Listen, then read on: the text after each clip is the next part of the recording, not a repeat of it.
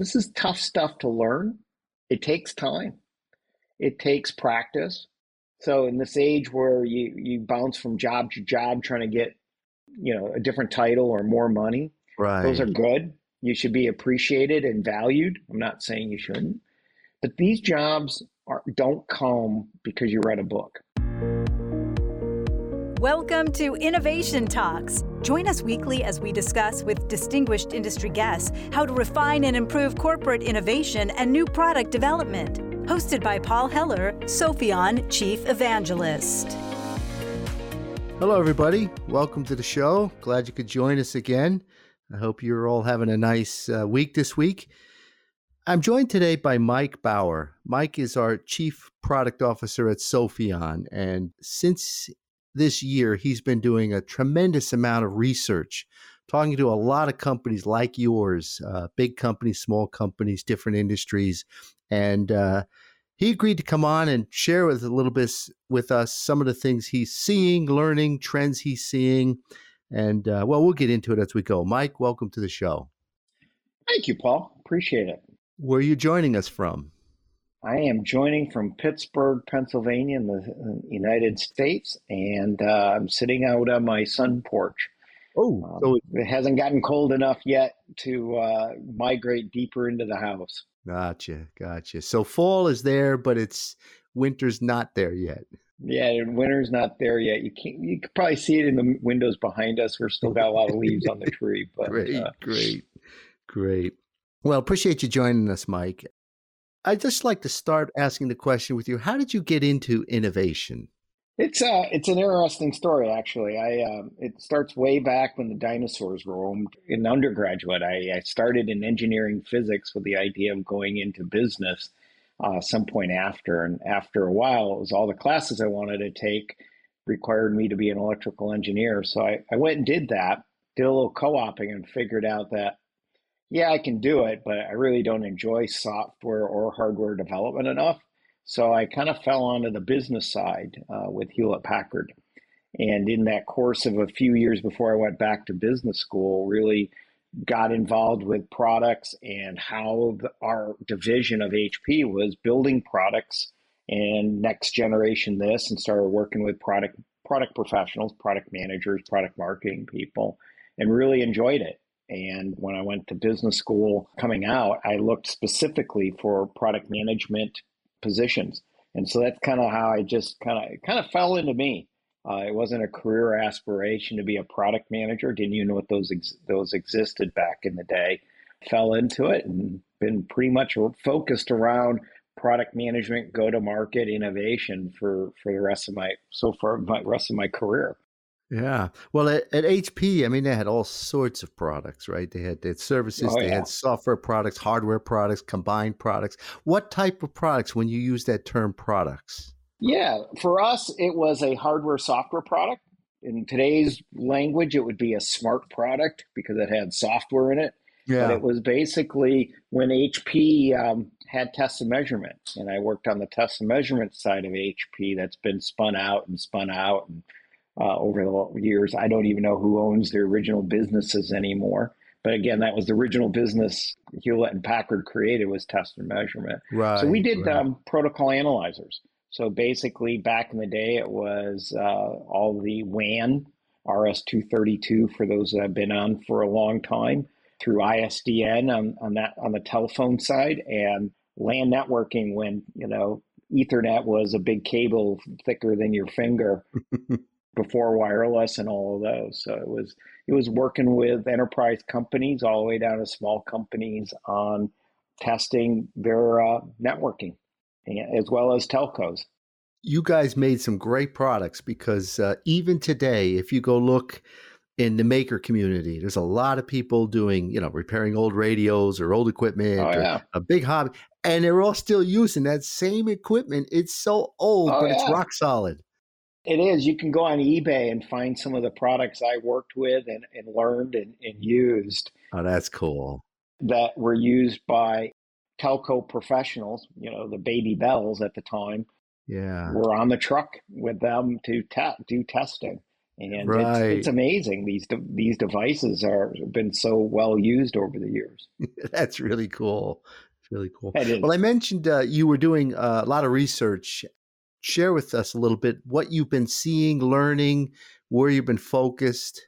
Yeah. So, you know, when I joined Sopheon, we wanted to kind of take a step back on one of the many fronts we're working on. And part of that stepping back and thinking was really going back out and relearning innovation and product management, life cycle management, and really kind of retesting our assumptions from the get-go. We've been using a jobs to be done framework, which is incredibly insightful if you've never used it. We're still learning a lot about it, but we have found it incredibly useful in our customer interviews. And these were literally going back to, you know, the kind of the question of, so what do you do here? And what are your challenges? And we interviewed, we're probably up to 40, 50 different individual organizations and product professionals across all kinds of industries. So from brand managers and category managers, VPs, even a few CEOs of small companies. So we've been interviewing a lot of different people with that framework in mind and learning. And what's really interesting, I come from, as you know, Paul, my background is more hardware, software, you know, tech products, some services worked in there. What's really been fascinating, one of the key learnings from my point of view is, what's the definition of a product? I laughed when you said, tell me about your product. And you know, that's easy for me because it's a piece that was a hardware or a piece of software, some combination. But we've literally interviewed people that the product is something tangible, a candy bar, stuff you squirt in your hands. But we've also interviewed people that their product is part of the overall supply chain their business is running. Because in their business, the supply chain is a key product internally for the company to get right.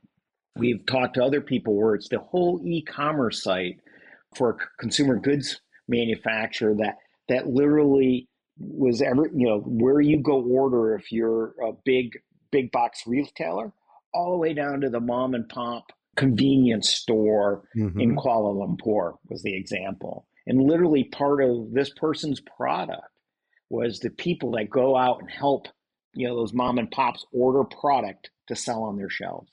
So what's really been interesting is that vast range of what a product is. And we've talked to others that it's a pile of chemicals. It's a plastic. I mean, just it's absolutely fascinating. Broad definition. Guy. Oh yeah, it's awesome. You probably know that, Paul. You've been doing this with Sopheon for a long time, so you've seen all these industries and things. I haven't seen it from that light. The other thing that's really interesting with the jobs to be done framework is they pitch the framework as tech agnostic, stable, and those. That's part of the reason you use it. That's part of the valuable part of using it. We've seen that. And we've seen it also stable for what we're trying to do for innovation and product lifecycle management or innovation management. We've seen that stability across industries. So we're seeing the same jobs, whether they're managing that candy bar or that pile of chemicals or that e-commerce site process. We're seeing the same jobs again and again. Really? Which is really, for us, fascinating from the standpoint of, well, that's cool because that means we can make products that solve those needs in a way that maybe it hasn't been done before. I can wax on about that for quite a while. Well, what are some of those jobs that people are having to do, and where are they struggling? What's the hard part about what they're doing? Yeah. So the whole framework, you can start at the very bottom or the very top of the pyramid, and it's an inverted pyramid. So at the very top it's probably more my term. I don't know how exactly it's framed in the literature and the people that actually created jobs to be done, but call it an aspirational job. It has no beginning, middle, and end. The key thing with jobs is beginning, middle, there's a distinct beginning, middle, and end. When you're done. You might do it again tomorrow or in 20 minutes, but you can say that job's done. What we've seen for at these aspirational jobs are at the very highest level, I'm going to go high to low, it is manage the strategic planning and execution. So, so that's kind of one major set of jobs. Then there's manage portfolios. And again, there's a lot of definition of what a portfolio is and what makes it up, but the jobs of managing that we're seeing. We're seeing stuff on another aspirational job on managing projects and resources. No matter how you define your product or your innovation, at some point, projects get spun up. Now, those projects can map to a single product or a product, and there's 400 SKUs, but we're seeing that. We're seeing a managed product aspirational job that's different than the project job. Yeah. And then a manage ideas. And now that one's my shorthand that we've been using internally, because manage the fuzzy front end of innovation is a mouthful, but that's really what we're talking about. It isn't just about an idea box or trend spotting or collaboration. It really is, how do you manage that fuzzy front end and manage the flow that then you make decisions? Is that a product? And when, again, a product could be an innovation. There's lots of words, as your audience and everybody knows, there's lots of ways to call it an innovation, from a product to a project to an innovation. Yeah. So those are the big aspirational jobs we're seeing. There's probably a thin layer of another one, which is literally for the product people. There's doers that are doing all of those different jobs at different levels in the organization. There's another one, which is literally the job is go collect the data, because what we're also finding is the information to do these other jobs is spread all over the place. Spreadsheets and documents and other systems and CRMs and ERPs. So there a lot of people we interviewed spend a fair amount of time just collecting the information to do their job. So there's kind of that, kind of the underlying, but I think a lot of businesses understand that that's a common problem. But well, it's interesting though, because in your framework you actually got to that and gave it a label. And I think get the data, go collect the data. People may not frame it in those terms. They may not think about that, right? And that is so, like you said, it's a big job and people have to do it. It's one that's easily glossed over. Oh yeah, fine, you can get the data. That won't be a problem. But it could be a problem. Yeah. Where does decision-making come in? Jobs and decision-making, is that another job or is that something on the side of them? Interesting question. I think it is actually a job in itself. Mm-hmm. Let me run through some of the main jobs, which is really the brunt if you read the books or the literature and the various perspectives. The main job is really what we're trying to focus on. The specific things for us is the needs, because that's what we're trying to solve with what we do at Sopheon. But the main jobs are what we're interested in learning. And so there's things like define a portfolio. I'm going to use portfolio as an example. There's things like define a portfolio, assess a product portfolio, which could be a collection of products, collection of projects, collection of, quote, ideas. That's where decision-making gets made. And so when we're looking at those jobs, that assessment is one of the other jobs. They call them process steps. Think of them as smaller jobs. One of those could be make a decision, and these are the decisions criteria. That is very different per everybody we've talked to, how they make decisions, what parameters, but they still got to make and assess the product portfolio. Is it good? Is it bad? Is it making our revenue numbers? Is it spending too much money? However they assess it, that's where some of the decision. There's other ones, things like update the portfolio roadmap. Now, maybe there's things they do at that level. Maybe they drop down to a product level because it's really about a product decision before you get to a portfolio. There's others about update risk and assumptions. So at a portfolio level, you have risks and assumptions that you're making, and you have risk registers and those sort of things. So those are the features you're trying to drive, but you as the doer, you're updating that risk, you're up making decisions on those risks. And there's a couple bigger ones we'll probably end up splitting as we learn more, things like monitor and address changes. Well, that's somebody, you know, a doer, that's my shorthand for, because there's so many titles and personas that, you know, a doer in portfolio is like, well, this portfolio is at high risk because I see these things, or this is what the dashboards are trying to lead me to. Now I got to decide. That's where the professional has to make decisions, think about it, get stakeholders involved in those. One of the things I'll share, Paul, that's really interesting, one of the biggest jobs we saw, main jobs, and it's all five of the areas that I covered, strategy, portfolios, products, projects, and ideas, is inform stakeholders. It is amazing how much time product professionals are spending literally trying to keep the stakeholders informed. And that was a job that was consistent, is the same. All of those things all had an informed stakeholder, which is a part of that decision-making process that I told you about. Yeah, for sure. So if you also look at this, it's also process agnostic.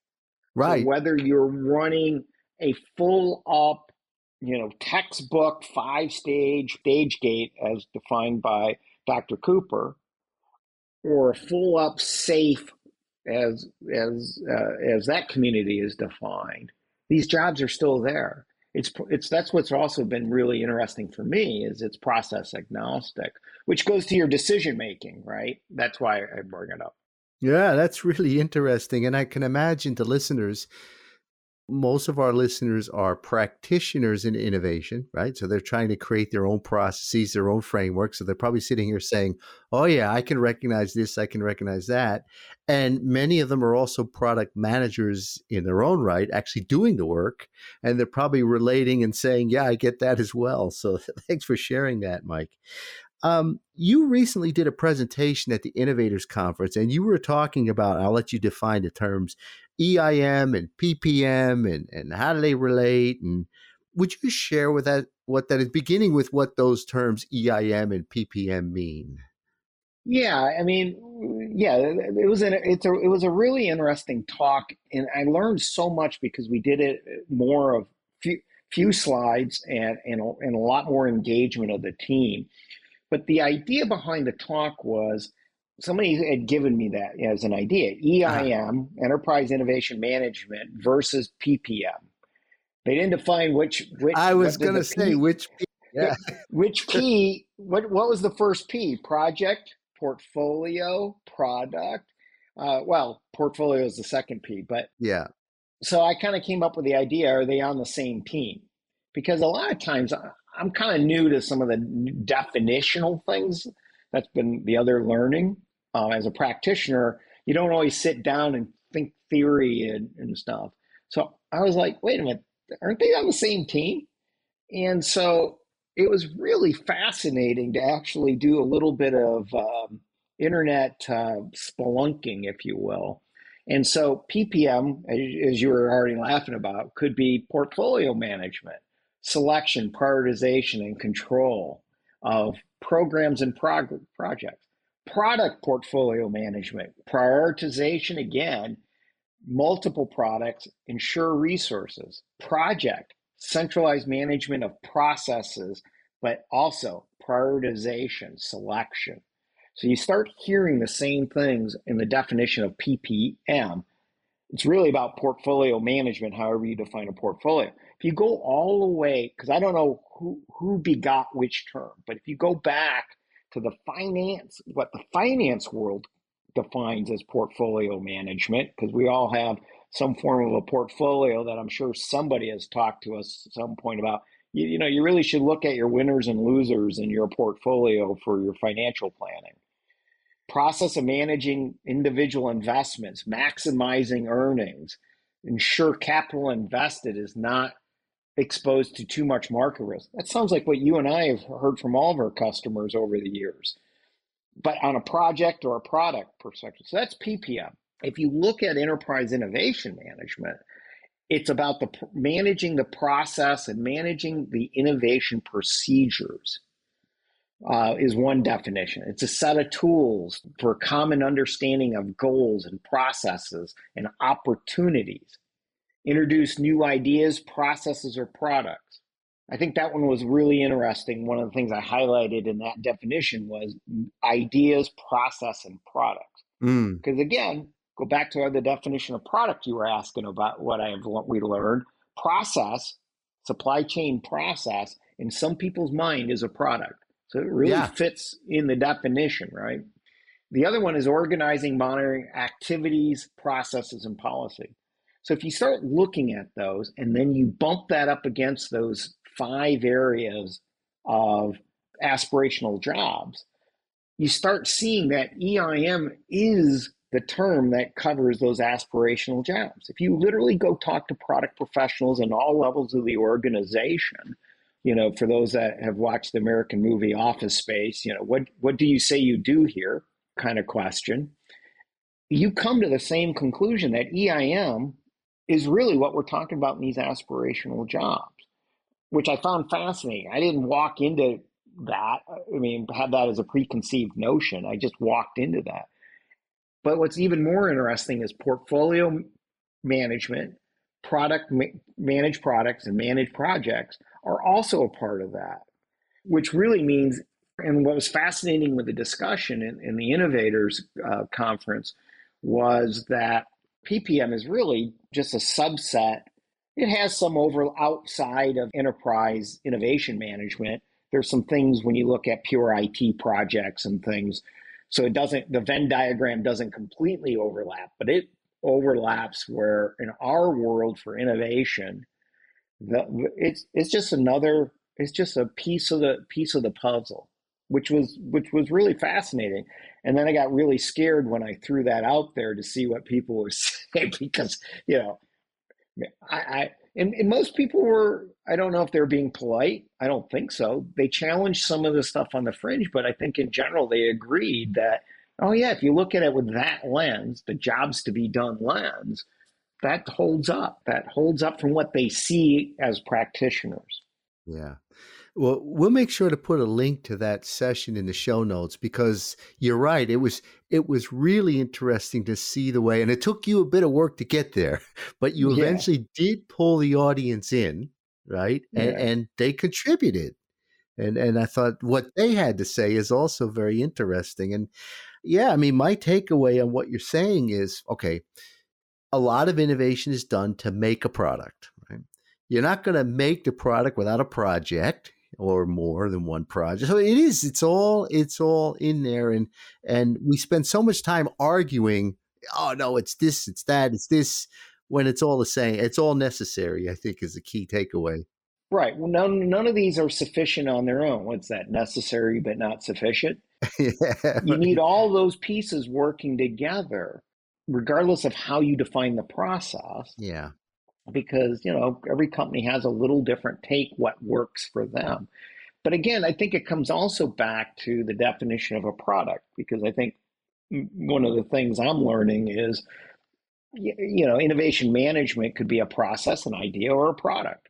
And a product in what we all would say, something you pay money for, versus in some people world, that's not the product. Right. And I think we can handle that. And I think that framework really allows, you know, the innovation professional, product professional, to really think about, you know, what they're doing. If you're trying to think, how do I get better? Well, here are the jobs I've got to do. How do I get better at those jobs? Or how do I help, you know, a younger professional grow in doing that? Yeah.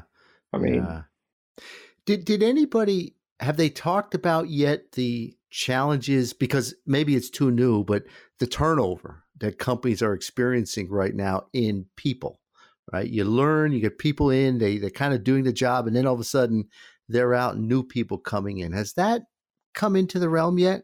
No, it hasn't really come up in the questions. I think it'd be an interesting take. I think what's changing in the realm is that the notion of product management is becoming a much more specific term. I mean, when I started as a product manager, it was like all the responsibility, no authority, and anything that was kind of between engineering and, you know, getting it out the door, it fell into as a product management problem. And I think you're seeing a more of a realization. There's a different approach, which goes to the jobs. I think what you're seeing in grad schools doing programs, the proliferation of conferences and things is product management. Again, broad definition of product is becoming a professional career where a lot of people my age fell into it, where a lot of people I'm looking at hiring and talking to had it as a specific goal in life as I want to be a product manager. And some are still falling into it, but yeah, no, I haven't heard from a company perspective. I think that's why these kind of conversations, and we're actually doing another Innovators one that's really going to talk more about what we're been more aligned to what we've been talking about is what are we learning? Because I think if you understand the jobs and you're an innovation, you know, professional leader, that you got new people and you understand what you're trying to get done in a more tactical way, then I think you can help them grow and be clear on what you expect. So to your point, you know, the age of the worldwide great resignation, because I don't think that's just the U.S. phenomena. No, it's not. It's not. We're going to see a lot of turnover in that. Yeah. And there's still a lot of people that pretend they know how to do these things. And we'll see how this migrates. I haven't seen too many write-ups on jobs for innovation. These are the practice areas. So right. Probably the most well-defined one is project management with all the institutes. Project and management product, for sure. Yeah, project. Yeah. And then product management is flowing. But there's not a lot of courses on how to be the best portfolio manager around. Yeah. I'm torn with a question I want to ask, and I'll ask it two different ways, A or B. You take either one. You do both if you want. This sounds like a loaded question, Paul. No, well, my question was originally going to be if there was one piece of advice you would give somebody around innovation, what would it be? But the variant might be, and maybe better questions, if there was one piece of advice around product management that you would give somebody, what would it be? I think they're kind of very close. Different sides of the same coin. Yeah, yeah. So the advice I have given and I will continue to give to people on my team and people I interact with on LinkedIn and things, especially younger ones. This is tough stuff to learn. It takes time. It takes practice. So in this age where you bounce from job to job trying to get, you know, a different title or more money. Right. Those are good. You should be appreciated and valued. I'm not saying you shouldn't, but these jobs don't come because you read a book.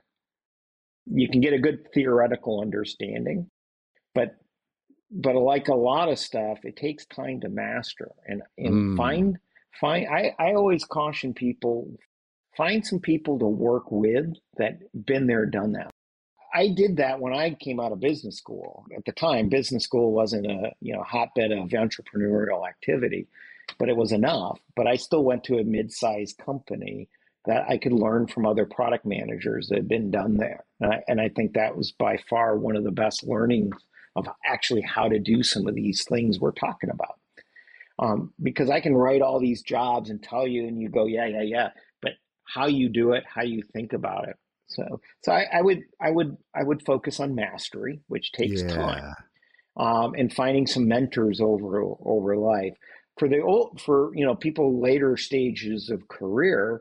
You know, I think that advice is I've been in a lot of different industries, all tech. Some of that is very transferable knowledge. So maybe if you're really getting tired, I've had a few friends that were like, I'm really tired of tech. Or vice versa. So pass it down. It's still very much, in my opinion, you need apprentices. It isn't the old, master apprentice work 12 years, but there is still a lot of learning you can pass to the people below you from a career growth, career level. So that would be my challenge to all of us older people have been around this a long time. It's share the learnings, because those stripes you earned are valuable. Yeah, there's a lot of, you could find a lot of pride in sharing, especially with younger people, some of these things. Absolutely. Be a mentor. Yeah. One last question for you, Mike. Where do you see product management 5 years from now? It's still evolving, still going. Yeah. I think it will, like all career things, I think it has matured over the 20, 30 years I've kind of been in and around it. I think it will continue to mature. I think, yeah, obviously a lot of tech companies and that have very well-defined jobs, career jobs, not jobs to be done. Positions out there. Yeah. Positions. I think what's really interesting, and I think it will expand, is a lot of this discussion of, you know, digitalization of corporations and things are driving people to think that, you know, maybe product management type of ideas could help. But it's not a new thing. And even in IT, if they, you know, you start looking at internal application development as a product, I think it has value. But I think over time, you're going to see other industries that may not have had the role specifically grow into it. I think there'll be more and more realization that there are solid foundational best practices and best way, you know, kind of art of the trade, you know. Yeah.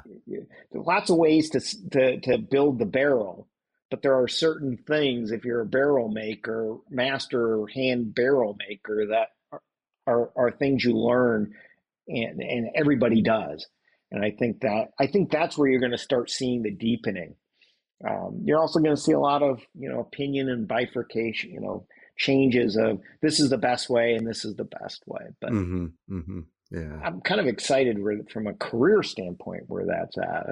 I'm excited for companies that are trying to embrace it that may not have, because I think it unlocks a different way of going to market, thinking about what you're doing, really thinking about it. Because of the other thing, at the end of the day, product, you know, people that are truly managing products that get paid for think about value, whether they own the P&L or not. So if you're thinking you're managing the supply chain process and that's your innovation, man, if you start thinking about what's the value I'm driving to the customer and think about it in those ways, I think you start unlocking a lot of it.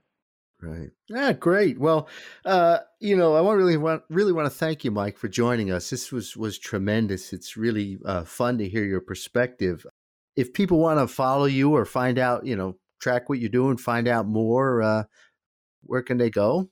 I'm older, so I'm not on Facebook and those sort of things, but I am on LinkedIn. You can follow me on LinkedIn. Reach out to me on LinkedIn. Happy to always have a chat or connect. You can always get a hold of me here at Sopheon. I'm sure there's a way to get through on your community and on the podcast to me as well. Yeah. I'm starting to get more involved in the innovators thing and looking for other venues. So if there's places people would, you know, want to share, I am open to talking about this stuff. As Paul has unfortunately learned, I can talk about this for a long period of time. Yeah, because it is truly fascinating. That's been, you know, the fascinating thing is for once in my life, I get to build products that I'm one of the customers for. So it's been it's been really different. You don't get to do that in the B2B world too much, where you get to build stuff for yourself. Yeah, that's so cool. It's a lot of fun. Yeah, it's fun when you walk down the grocery aisle and say, yep. Oh, it's amazing. Yep. Yeah, well, Mike, glad you could join us. You know, my takeaway for people who are listening is, and I don't always give pieces of advice like this, but one of the things we got in Sopheon when Mike came on board was fresh views, you know, fresh ideas, a fresh look. We've been in this business for 20 years. And yet, you know, you would think after 20 years, don't you know everything? And the answer is no. And you got to go out and look again. Even if some of what you find is what you already knew, some of what you find is what you didn't know. And my encouragement to anybody listening is always seek an opportunity to bring somebody new in, fresh ideas, to go out and take a look at what you think you already know, because you'll benefit so much by having it, just a fresh look on things. And Mike, you've provided that for Sopheon, so I personally thank you for that. Thank you, Paul. I appreciate that. Enjoy the rest of your day, Mike. You too, Paul. We'll bring you back and maybe, because I know you have so many topics that we'd love to have you come back and maybe talk a few more things. Well, see what your community wants. I'm happy to join you too. That's great. And to all our listeners, we thank you for joining us. This was a great session, and hope you have a great week ahead, and we'll catch you next time. Bye for now. Thanks for joining us this week for Innovation Talks with Paul Heller. If you enjoyed the show, please like and subscribe on Spotify, Stitcher, Apple, or wherever you listen to podcasts. For additional information on today's topic, check out Sopheon.com, Sopheon.com, where you will find plenty of innovation-centric content and corporate best practices. If you'd like to discuss anything with Paul or would like to get in touch with the show, email us at talks@sopheon.com.